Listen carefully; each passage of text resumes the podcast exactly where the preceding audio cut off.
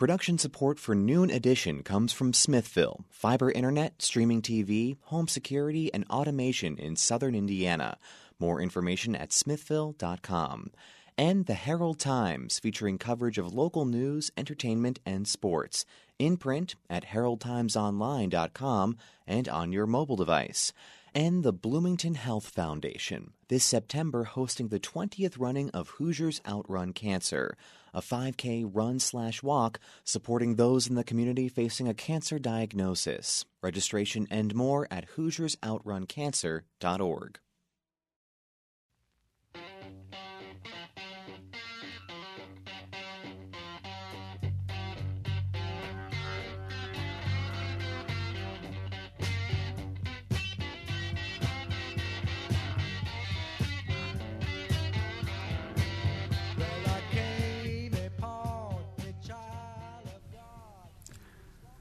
From the Milton Metz studio in the Radio TV building in Indiana University, welcome to Noon Edition. I'm your host, Bob Zaltsberg from WFIU, WTIU News.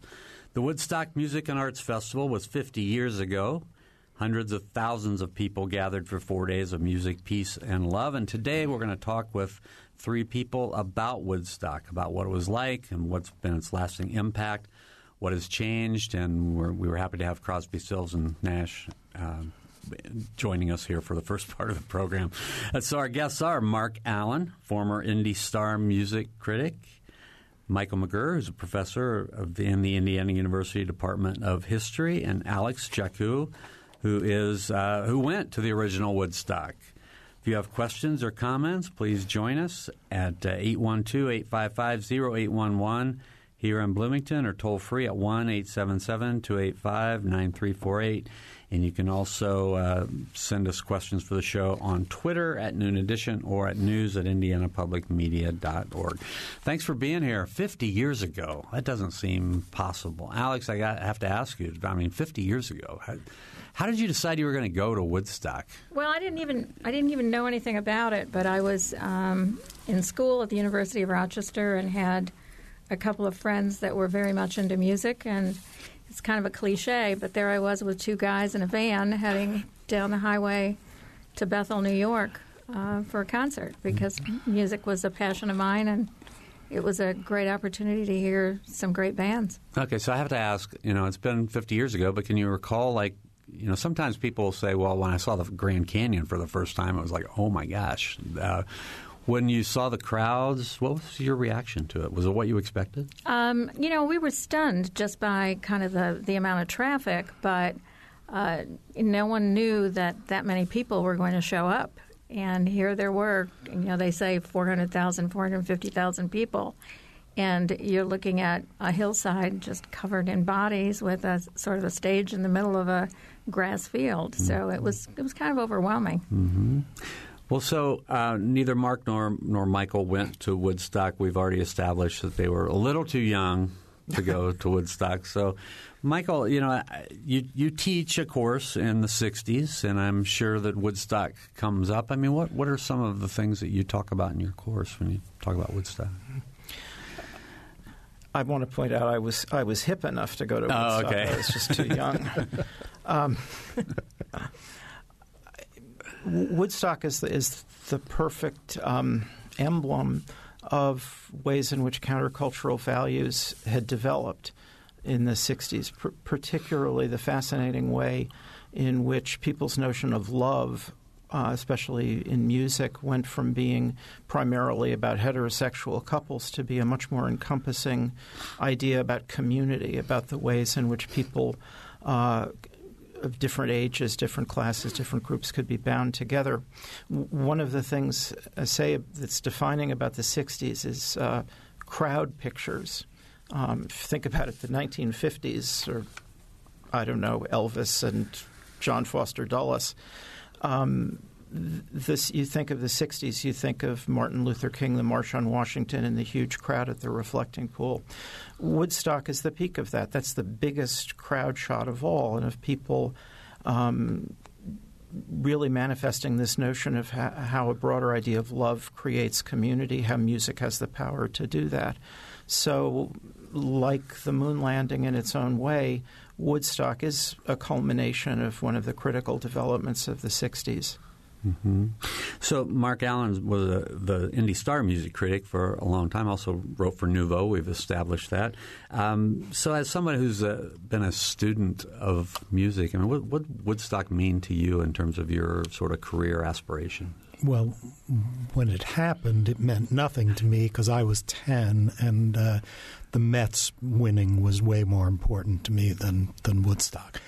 But um, you know, it's the, the festival by which all other festivals are judged. And, um, you know, I, and I did go to the 25th anniversary concert, but, you know, it, it, it does not have the long lasting impact. I mean, this is the festival. We're still talking about it 50 years ago for a reason because of all the great music it brought us, because of the kind of a cultural awakening that it brought us. You know, I think the original tickets were six dollars. It was seven dollars. Seven dollars. Yeah, and then eight dollars at the door, and it was thirteen dollars for two days, and I think twenty one dollars for three days. Right, and the one that I went to was one hundred and thirty five dollars. so you know, a little different time, but. Um, you know, it, it, it, and you can look at the longevity that many of those acts are still working, which is kind of amazing. I mean, nobody expected uh, musicians to last into their 70s and, and even 80s. Now. Yeah, Santana mm-hmm. just played in Indianapolis again. Right. Mm-hmm. And so you were there at the 25th, and I, I, I, read the piece that you did on it, and you talked at some point in the piece. You mentioned, you know, who who knows what people will be saying 25 years from now, but this one wasn't quite like the original. Yeah, and, the, and the, it shows you. I mean, they're really not saying much because the, that concert did not have the impact, but 50 years ago, we're still talking about it, just like we're talking about the 60s. You know, we, we, we got over the, you know, people don't talk about the 70s that much, or the, and certainly not the 80s, um, unless that was your decade. But, um, you know, the 60s, we still talk about it. So we're talking about Woodstock today uh, on Noon Edition. Of course, the concert uh, 50 years ago started on August 15th. Today is August 16th, so we would have been in the second day of the concert 50, 50 years ago, the festival 50 years ago. If you have questions or comments, if you were there or if you want to ask questions of, of our panel today, give us a call at 812-855-0811 in Bloomington or 1-877-285-9348 outside of the Bloomington area. You can also send us questions to news at indianapublicmedia.org and you can follow us on Twitter at Noon Edition. So, Alex, I want to come back to you. So, you know, you, you show up in Woodstock, uh, you two guys in a van, and you know what what are some of your you know sharpest memories of of that? I mean, I know you've got tons of memories, but could probably fill the show. But just mention one or two. Well, sharpest memories for me were uh, Richie Havens.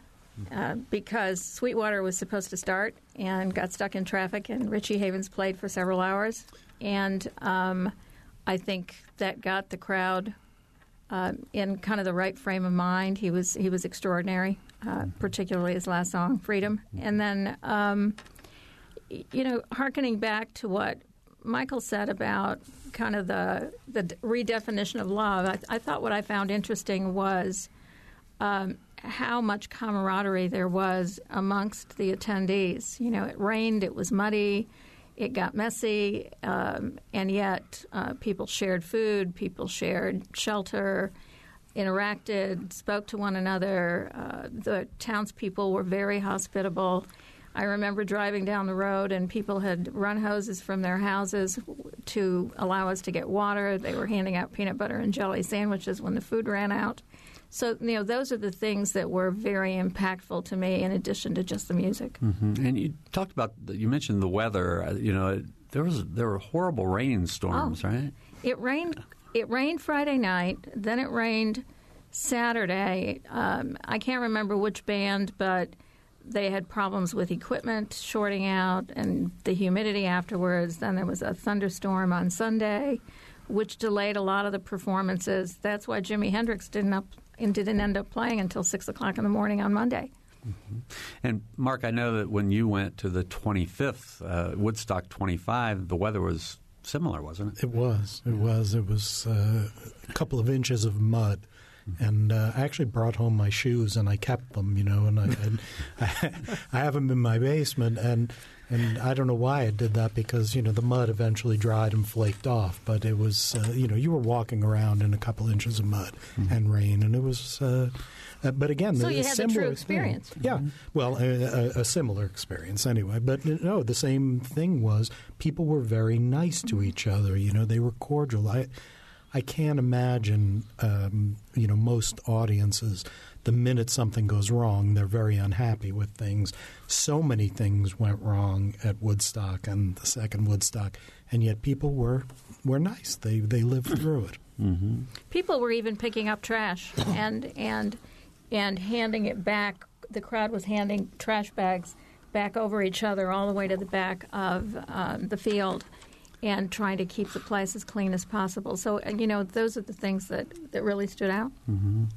So, Michael, when you think back on this, I mean, you mentioned this was sort of a, a you know, a, a seminal moment for the counterculture.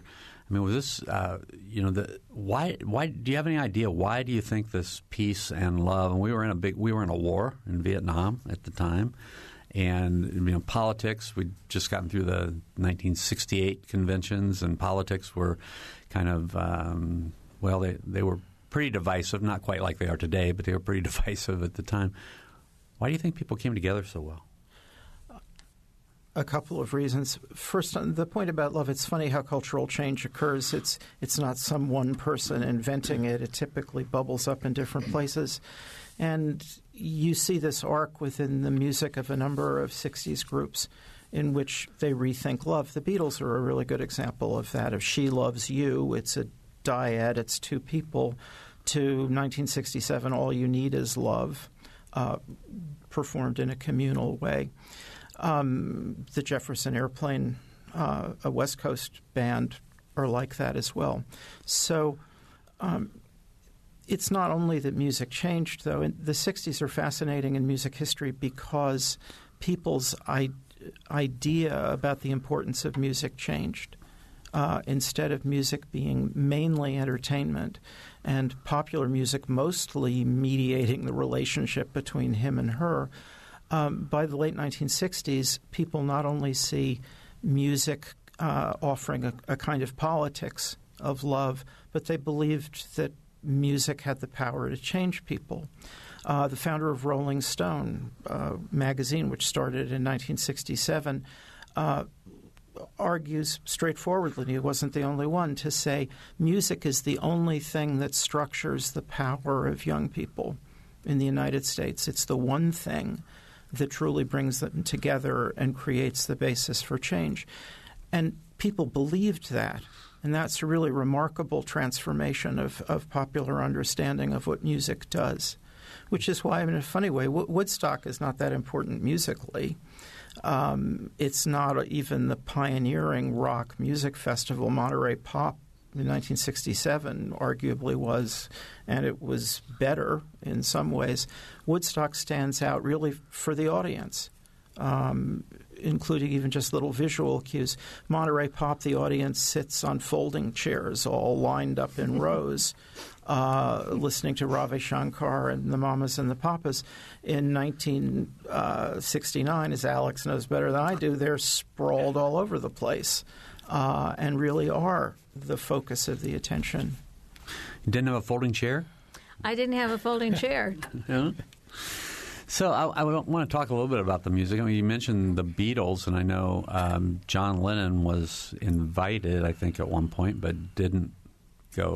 Do you, Michael, do you understand? Do you know I what happened there? I think that's true. yeah. Um, tour, touring had become so impossible and public performing had become so impossible for the Beatles that they just didn't do it anymore mm-hmm. after 66. Mm-hmm. That's what I know. yeah. Well, and he and he and Yoko were in weren't they in Amsterdam doing their sleep in that year, 1969? I think that, yeah.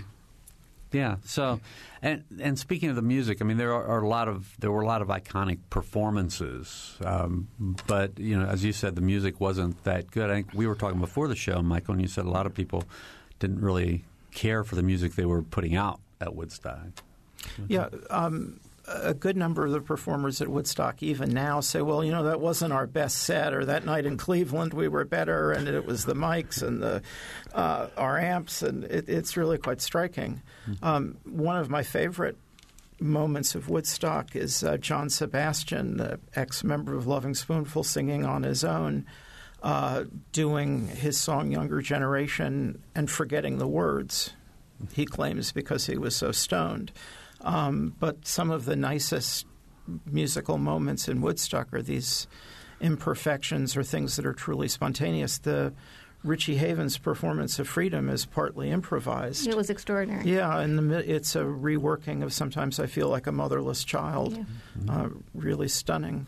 Mm-hmm. Um, and again, the unexpected moments. John Sebastian, did you, yeah. you watch? Yeah. He ends this song, which is about a young father with his first child and realizing that he's now in a position of authority and that he doesn't necessarily know everything. Uh, the next to last verse, uh, the boy says, Dad, um, my best friend's only three. She's got a video phone and she's taking LSD. And because we're best friends, she's offered a drop to me. And what's the matter, Daddy? Why are you turning green? And the song ends, and Sebastian sings it. What's the matter, Daddy? Can't you live up to your dream? And it's an incredible moment because he's laying out the possibility that Woodstock isn't going to work or it hmm. isn't going to transform.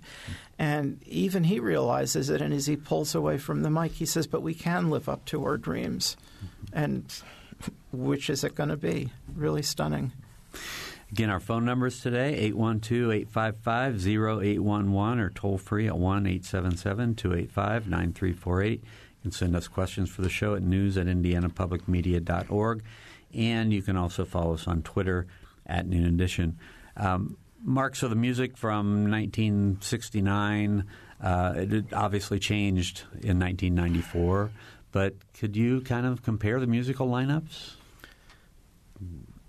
Wow, it's it's hard to compare them. I mean, there were obviously Santana was the overlap, uh, but you know, you had things in in '94 like Nine Inch Nails and Arrested Development, and it was a, I think you could call it a much wider swath of of popular music. Um, and I don't know what uh, you know. I, I I'm sure that there were people who were annoyed by one band or another, but I guess there probably were that at the original sure. Woodstock sure. as well.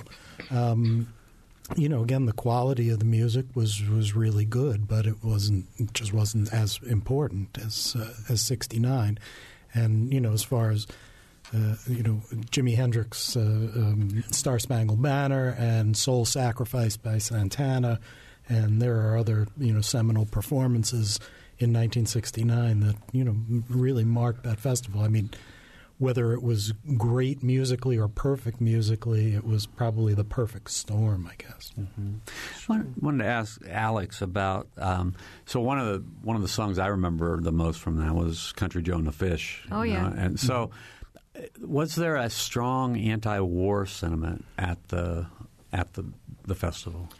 Um, you know, I don't know that it was talked about, but it was it was clearly there. You know, '69 was a crazy year. Um, you know, uh, there was so much going on. There were pro- there was probably more conversation about Stonewall than there was about the war at that point because it had been so recent. Mm-hmm. Um, but you know, it was it was it was it was there in front of us because it was part of who we were and it was part of our our growing up. You know, I I heard someone talking about just leaving the military and being at Woodstock and worrying about being accepted there because they had short hair and, and how delighted they were that people were so kind and that it didn't make any difference. But mm-hmm. uh, there was more conversation, to at least within the group that I was with, about Stonewall than there was about the war at that point. Mm-hmm. Did you feel like you were part of the counterculture?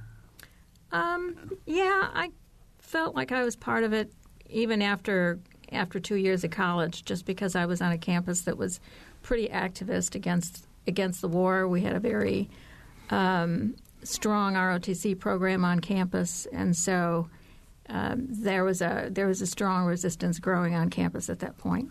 Mm-hmm.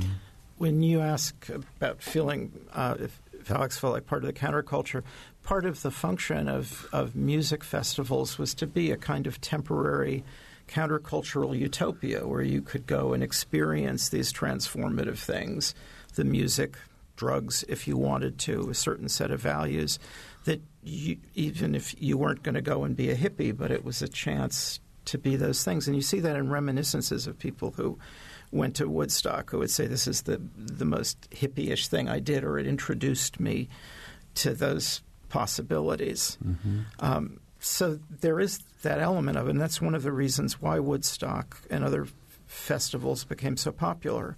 It, it was like uh, visiting Haight Ashbury or a hippie neighborhood, uh, visiting a commune, but centered on music, and again, this notion that music would would change you. Mm-hmm. So I did. I, I was looking at just doing a big Google search, which is always kind of dangerous because you find out all sorts of all sorts of things that are presented as fact. One of the things I found, I think it was on BuzzFeed, was that uh, ninety uh, percent of the people who were at Woodstock were using were smoking marijuana. I don't know if that's true, not true. I don't know where that statistic came from, but the uh, you know how did this fit into the sort of the the the growing drug culture of the day. And Michael, Alex, either one of you. You were 10. Yeah, so, I was 10. I are, are, you going to ask me if I inhaled? No, I'm not I did. Okay, all right. I did. You can offer that um, if you want. You know, I think there was uh, a strong presence of of marijuana. There, there was some other drug. There were some other drugs, and there were some concerns about some of the drugs being tainted. But I don't think people came there just to get high. It was um, it was something that people did to enhance the experience or to enhance their enjoyment of the music. Lord, I, I just found out that Santana was on mescaline when he got up to perform. that Jerry Garcia had given it to him, and and and there he was. But yeah, it was it was part of the culture. You know, I don't I don't know that I paid that much attention to it, mm-hmm. but it was there. Yeah. Michael, the the original ads, the posters for Woodstock are interesting because yeah. they they present. They, they, don't present drugs, but they present this whole cultural expression, not just music, but that there were going to be crafts uh, and art projects. They so called it the can, Aquarian Exposition. Yeah, yep. Right. Yeah. Yeah. All right, we're going to take a short break. I think uh, hopefully we're going to start to get some phone calls for the second half of the program, but we're going to take a short break. We're talking with Mark Allen, former Indy Star music critic, Michael McGerr, professor in the Indiana University Department of History, and Alex Jacu, who was a 19 year old who went to Woodstock with two guys in a van. We're talking about Woodstock today. We'll be right back.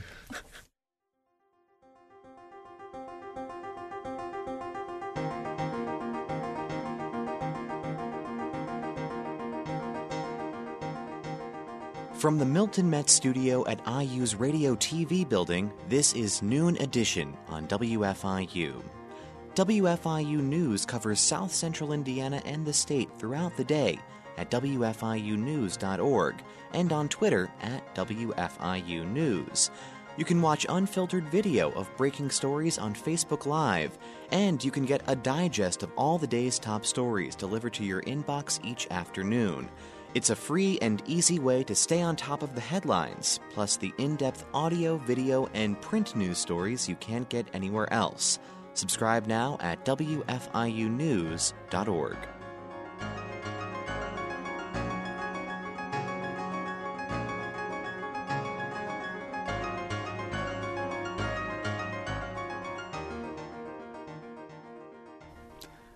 Welcome back to Noon Edition. We're talking about Woodstock today. It's 50th anniversary of Woodstock. Today would have been 50 years ago, the second day of the festival in New York.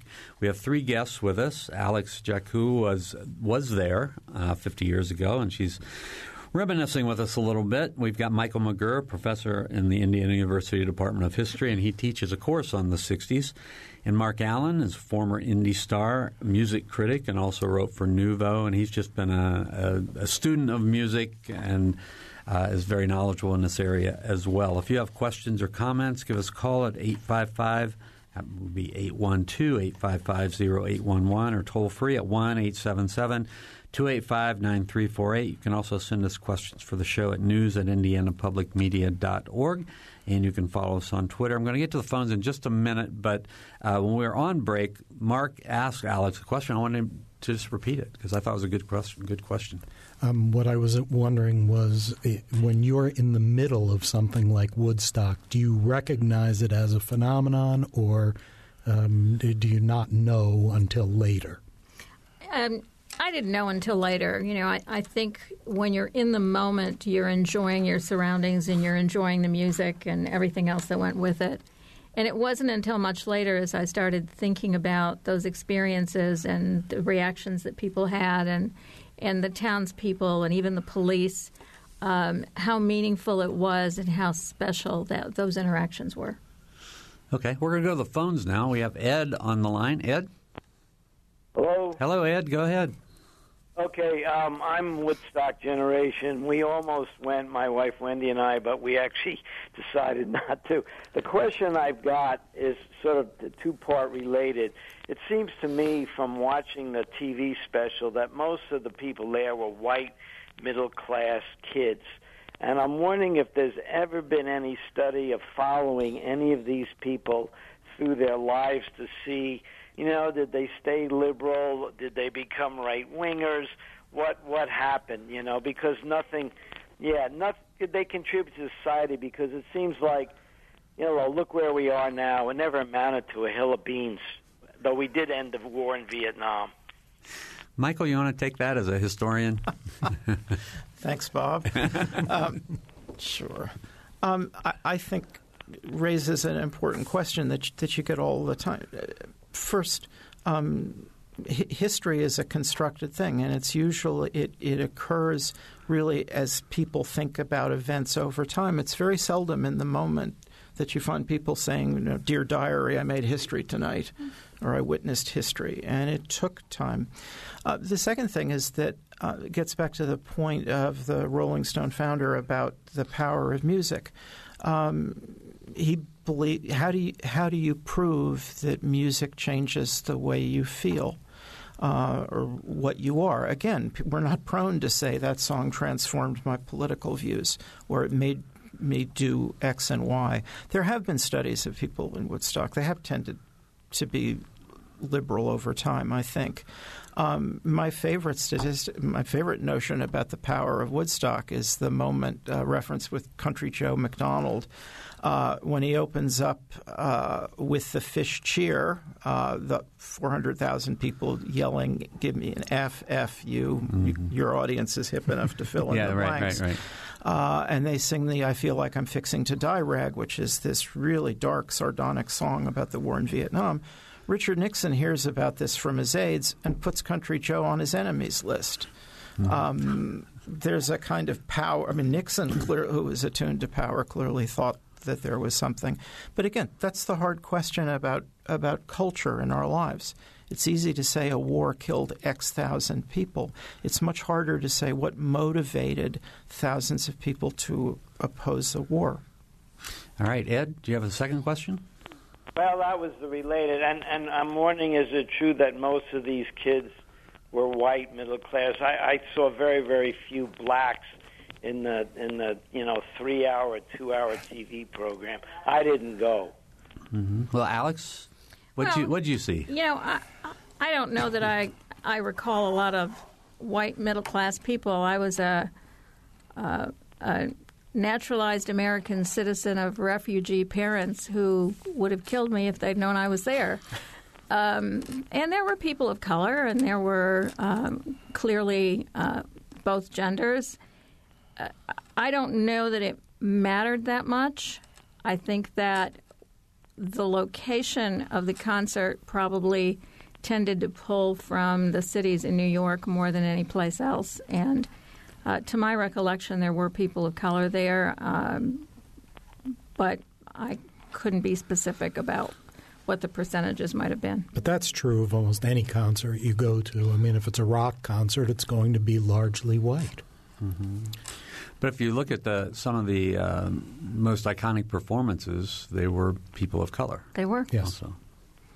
Michael? Because their creativity had been driving popular music for a long time. But some at the time Woodstock happened, African American musicians were still working through what had happened to rock and roll, the ways in which it was or wasn't appropriated by whites.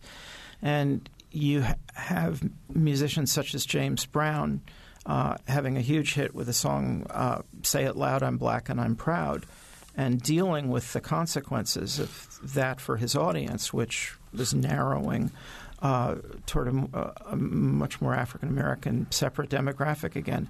Black musicians were wary in some ways of the counterculture and were moving creatively toward other kinds of music.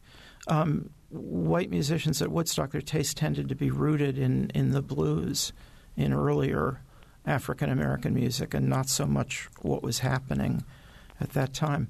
I do want to say, to, you know, that the Woodstock film is very artfully constructed to try to create an impression of, of blacks and whites together. There are a couple of points where you see that, and that wasn't entirely true, or those, that what was depicted was true.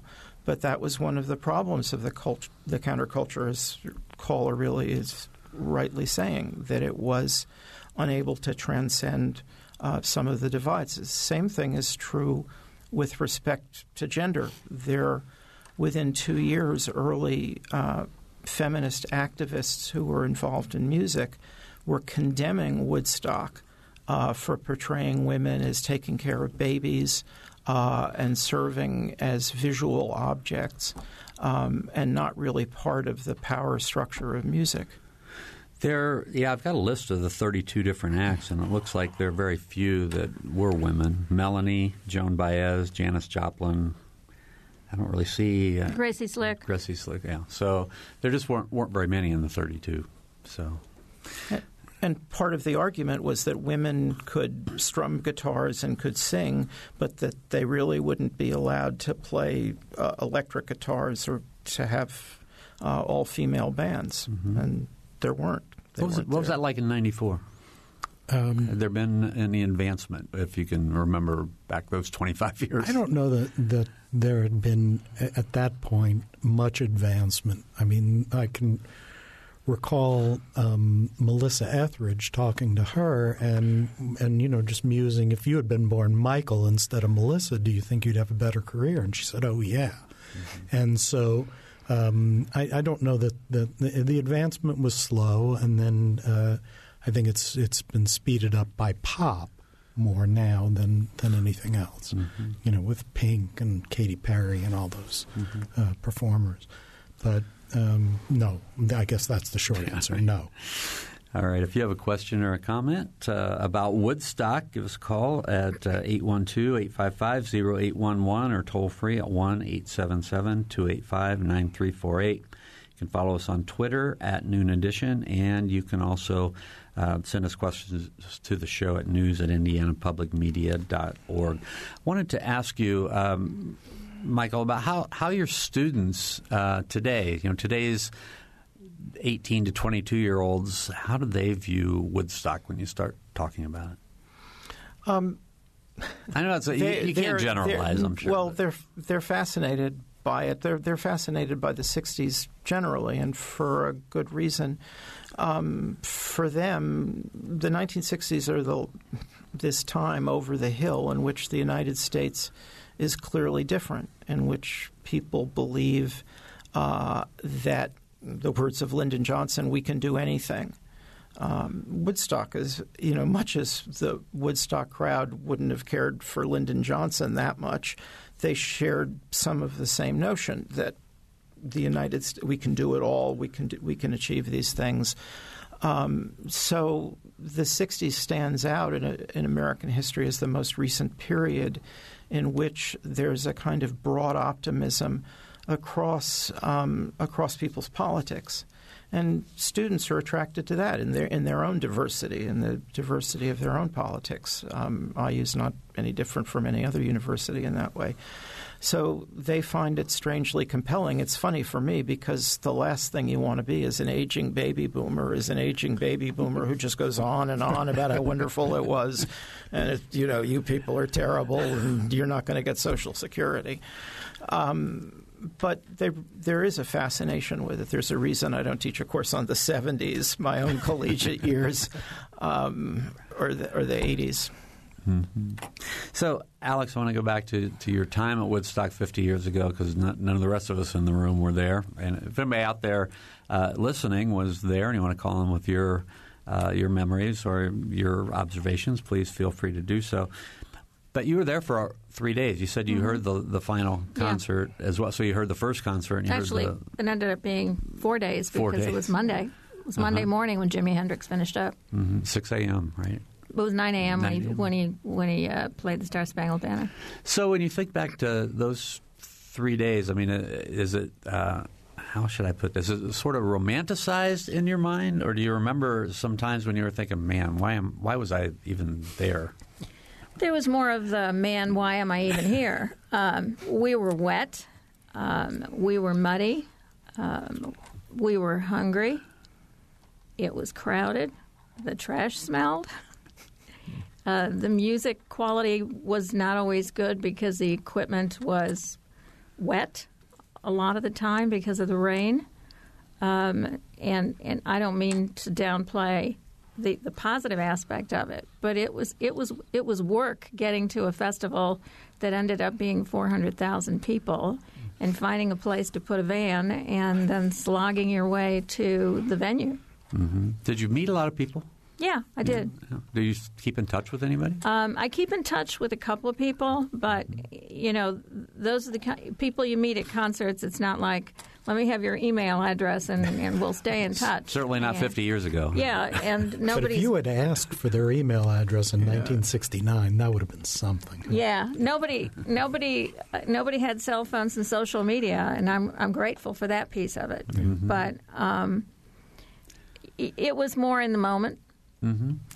It's that's fascinating. There there are people who argue that one of the reasons uh, that music mattered so much in the 1960s was not only the convergence of politics, the Vietnam War, the rise of a middle class lifestyle that could let its children live well, um, but that music was still something you had to work for. That it was an effort to go to a concert. It wasn't automatic. It wasn't online. Um, and so, one argument now is that music has less social significance precisely because it's so utterly and universally and easily available and not the product of uh, blood, sweat, and tears. I would say that it's it's more because um, in in the '60s, people had common culture. We don't have common culture now. We don't listen to the same music. You can be sitting next to somebody in a room and have no idea what their music is. I mean, Yep. then I, you know I always like it when you when you watch an old show like MASH and everybody knew the same song. And now, you know, what what songs could the four of us sing? You know, maybe uh, "Happy Birthday" and the national anthem, and uh, you know that's that's about it. some Beatles songs. Right, We're right. not going to do Yeah, it. That's right, and and America the Beautiful. But we don't have, you know, in a big broad room, we don't have common culture. They did. But isn't it isn't it true that I mean I, I, I, there are a lot of students I think today that still hang on to some of the music that we thought was great music. The Beatles, for instance. Don't the Beatles kind of cross all generations? They appear to. No, I um, a- again, there's a striking amount of interest in it. Um, two things can get you in trouble teaching. One of them is trying to talk about the Civil War in front of uh, students who know about the second hour of the second day of Chickamauga and where Rosecrans was on the hill. And uh, the other one is the history of the Beatles, too. And it's surprising to me how many students do know a, a fair amount about them. Absolutely. Yeah.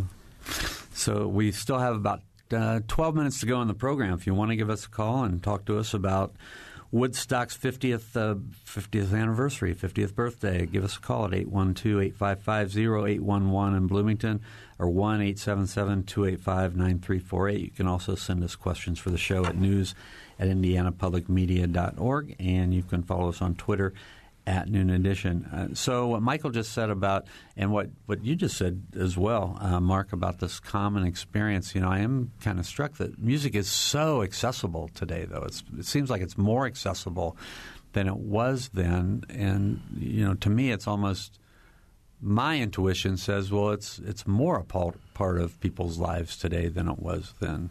Oh, it may be part of people's lives, but it's not all the same. We're not sharing the the music. You know, I, I just find it amazing. You know, I, I will look at when I was uh, a kid, if a band was big enough to play Madison Square Garden, and I grew up in New York, and if they were big enough to play Madison Square Garden, people knew who they were. Now you can have somebody play Madison Square Garden that that the large majority of people don't know who they are. You know, it's very very um, walled off, separated, and that's that's I think one of the one of the problems. I mean, it's nice to be able to to choose the music you like to to listen to.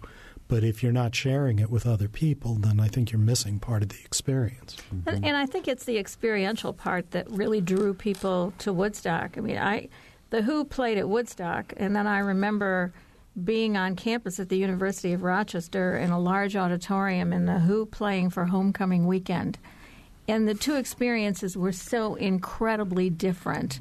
Sitting on a bunch of bleachers eh, eh, in with a with a group of people was different than the experience of, of Woodstock and and it wasn't just the music, it was the people you were with and it was the venue.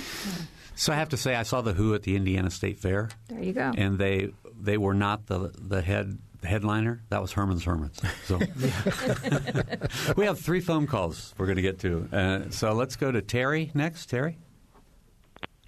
Hi. Hi, Terry. Um, yeah, how's it going? Good. And hi, Bob Zaltsberg. Hi. Uh, long time no speak to. Yeah, go right ahead. Yeah, uh, mainly I have observations about Wood, Woodstock. I was 16 and I had a chance to go, but I was in a band at the time. We had a gig that uh, weekend, so I didn't get to go. But uh, I think Woodstock is extremely important, even today, because it opened up doors, in my view, opened up doors to a lot of different ideas, and it kind of took it kind of took the curtains down from should we do this, should we say this, should we think this, and uh, it kind of the ad, the advertisement for Woodstock was three days of peace and love and music, and it, they actually fulfilled that. Uh, very few uh, fights or very little violence broke out. Uh, at least that was re- uh, recorded or anything anything like that. But it, it was very important, and it's still important. I think that's one reason why people still go back to the initial Woodstock because it, it set the ground rules. Thanks to the Beatles, by the way, uh, for their preaching of love and, and harmony and staying together and working together.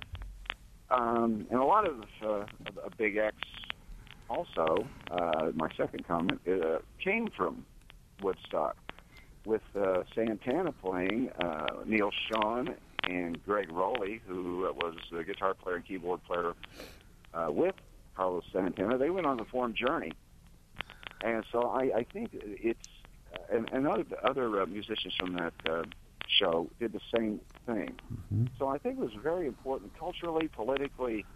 Um, even and even on racial aspects, because even though there may not have been a lot of black people there that uh, were noted uh, in the audience, it's it's opened up the doors for feminism, for racial integra- integration in a social context, and uh, it's something we really need to pay attention to today. How did that work? What were the mindsets to help that uh, become such a an iconic and necessary historical event. All right, we're gonna. I'm gonna turn to the panel see if they want to comment on on your comments. Thanks, Terry. We appreciate it. I'm okay with with what he said. Okay. any any reaction?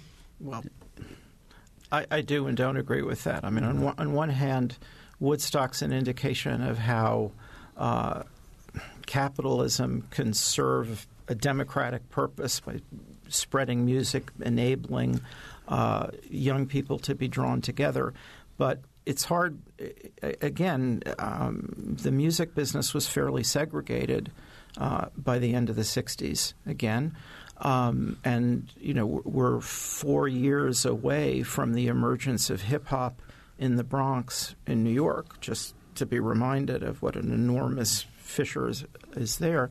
And then, as I say, um, for, for women, Woodstock for for some women, some feminist women, Woodstock was a provocation, not a celebration. Mm-hmm.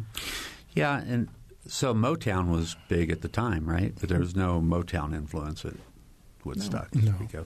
Okay, we're going to go back to the phones. Tim is next. Tim? Hello. Hi, Tim. How are you, Bob? I'm going to be talking to you about something else later.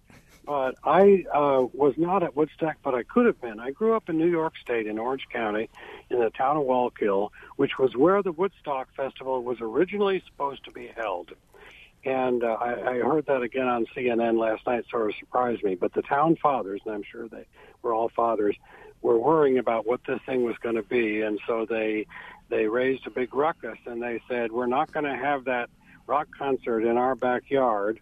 So it moved up one county from further from New York City to Sullivan County, which was always the uh, the uh, Catskill Mountains, and uh, a farmer there agreed to let them use his uh, his big uh, acreage. And I often wondered about how history would have uh, been different if they had stayed uh, there in Orange County, which is where I grew up.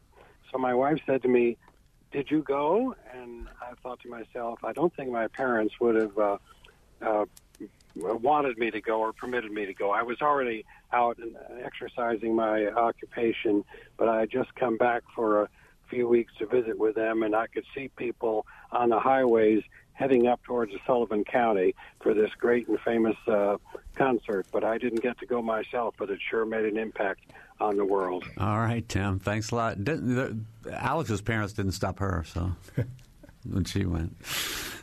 Thanks, Tim. We appreciate it. Um, it would have been different if it had been held in some other location. I, I, I guess don't, we I don't know. think so. Yeah. I don't think so. Um, I think it would have been different if people had been sitting on folding chairs like they were at Monterey. um, but um, I, I, it's six of one, half a dozen of the other. It was one county over. Right. If it had been closer to New York City, New York media, New York City media would have covered it more and shaped perception more. But instead, it's the movie, uh, whether you like the movie or not, that did the most to shape the broader understanding of Woodstock, And- what it was. Uh, And fif- I actually- fif- 15 second review of the movie, Yeah, Alex? Um, no, I actually think the fact that the media wasn't there made it more impactful because I, I think it would have been reported differently. Okay. We've got one more phone call wait, waiting to talk to us, so let's go to James now. James? Hi, yes. I would like to thank you first. I've listened to uh, Noon Edition for years, and this is probably one of the best programs that you have presented.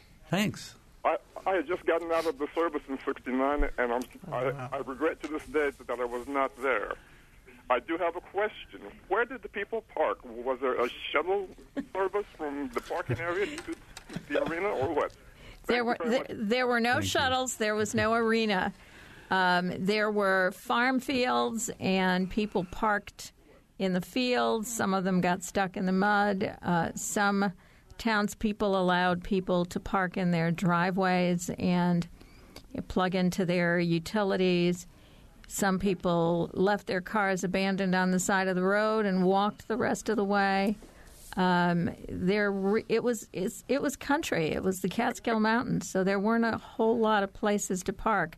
And you know the vehicles were a little different then, so multiple groups would come in in a large vehicle and uh, and walk. So no, and there was no valet parking either. A lot of VW buses, I'll bet. a lot of vans. I had just gotten a VW myself.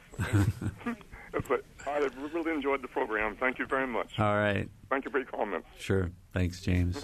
Bye bye. Bye. All right. So we've got just about two or three minutes uh, left to go. So I, I guess um, I want to turn to to Mark again and talk about you know the could, could anything like this happen today in your opinion? No, because it, I, because I think it's that was spontaneous. I mean, that came together. They, first of all, they didn't expect that No. kind of a crowd, and um, and, and so n- the short answer, no. The long answer, um, if you advertise something, well, obviously, first of all, they tried to do a 50th anniversary concert and it failed. So, but you couldn't put together something like this because people would know that it was, you know, I have to be there, and that's what the 25th anniversary was. It was a, you know, oh, uh, I didn't get to the first one. I better get to the second one. You know, it's the sequel to the movie. So I, I think no. Okay, we want to go back to the phones really quickly. Uh, Wendy, you've got a quick comment? Yeah, I just was so impressed that the event was conceived of and started by entrepreneurs, and they gave up the idea of making money when they realized they couldn't get the fences built because they had to change locations. And they problem solved, and they were so generous and altruistic, as were all the people of the area and the participants. And to me, that is what is so spectacular about Woodstock that it stopped. It was started by people wanting to make up, make money. They gave that idea up, and they created history and culture. All right, thank you, Wendy. Michael's got a little comment I think he wants to make. Well, the producers, uh, led by uh, Michael Lang, is his name. Uh, they did intend to make money. They had a film deal. Uh, they certainly took risks, and they did have a problem collecting on their tickets. Uh, it took them a while to get in the black, but get in the black they did uh, with that film, and have remained so this year when, for the first time, the full 99.5% of the music played at Woodstock has now been re released um, in the last month, much of it for the first time. So, th- this was a basic tension in music festivals that uh, if music was supposed to bind to be people together and be transformative and political, it ought to be free. Well, for the musicians, for promoters, that was a problematic thing. Mm-hmm. Yeah, and there's a difference. Uh, sometimes you're altruistic, and sometimes you have altruism forced on you. Yes, and that's what happened. All right, we're out of time. I want to thank you as. Uh, as our, our one caller said, great show today. I want to thank you very much. Um, our guests, Marc Allan, Michael McGerr, and, and Alex Jacu. Uh, for producers, Kathy Knapp and Emma Atkinson, and engineer Mike Pashkash, I'm Bob Zaltsberg. Thanks for listening.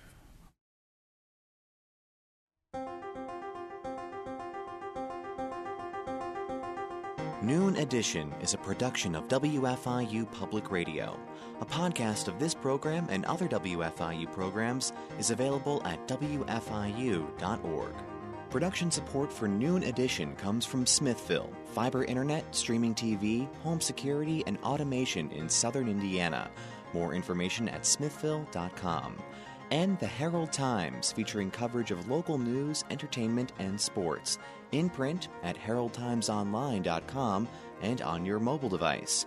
And the Bloomington Health Foundation, this September hosting the 20th running of Hoosiers Outrun Cancer, a 5K run slash walk supporting those in the community facing a cancer diagnosis. Registration and more at HoosiersOutrunCancer.org.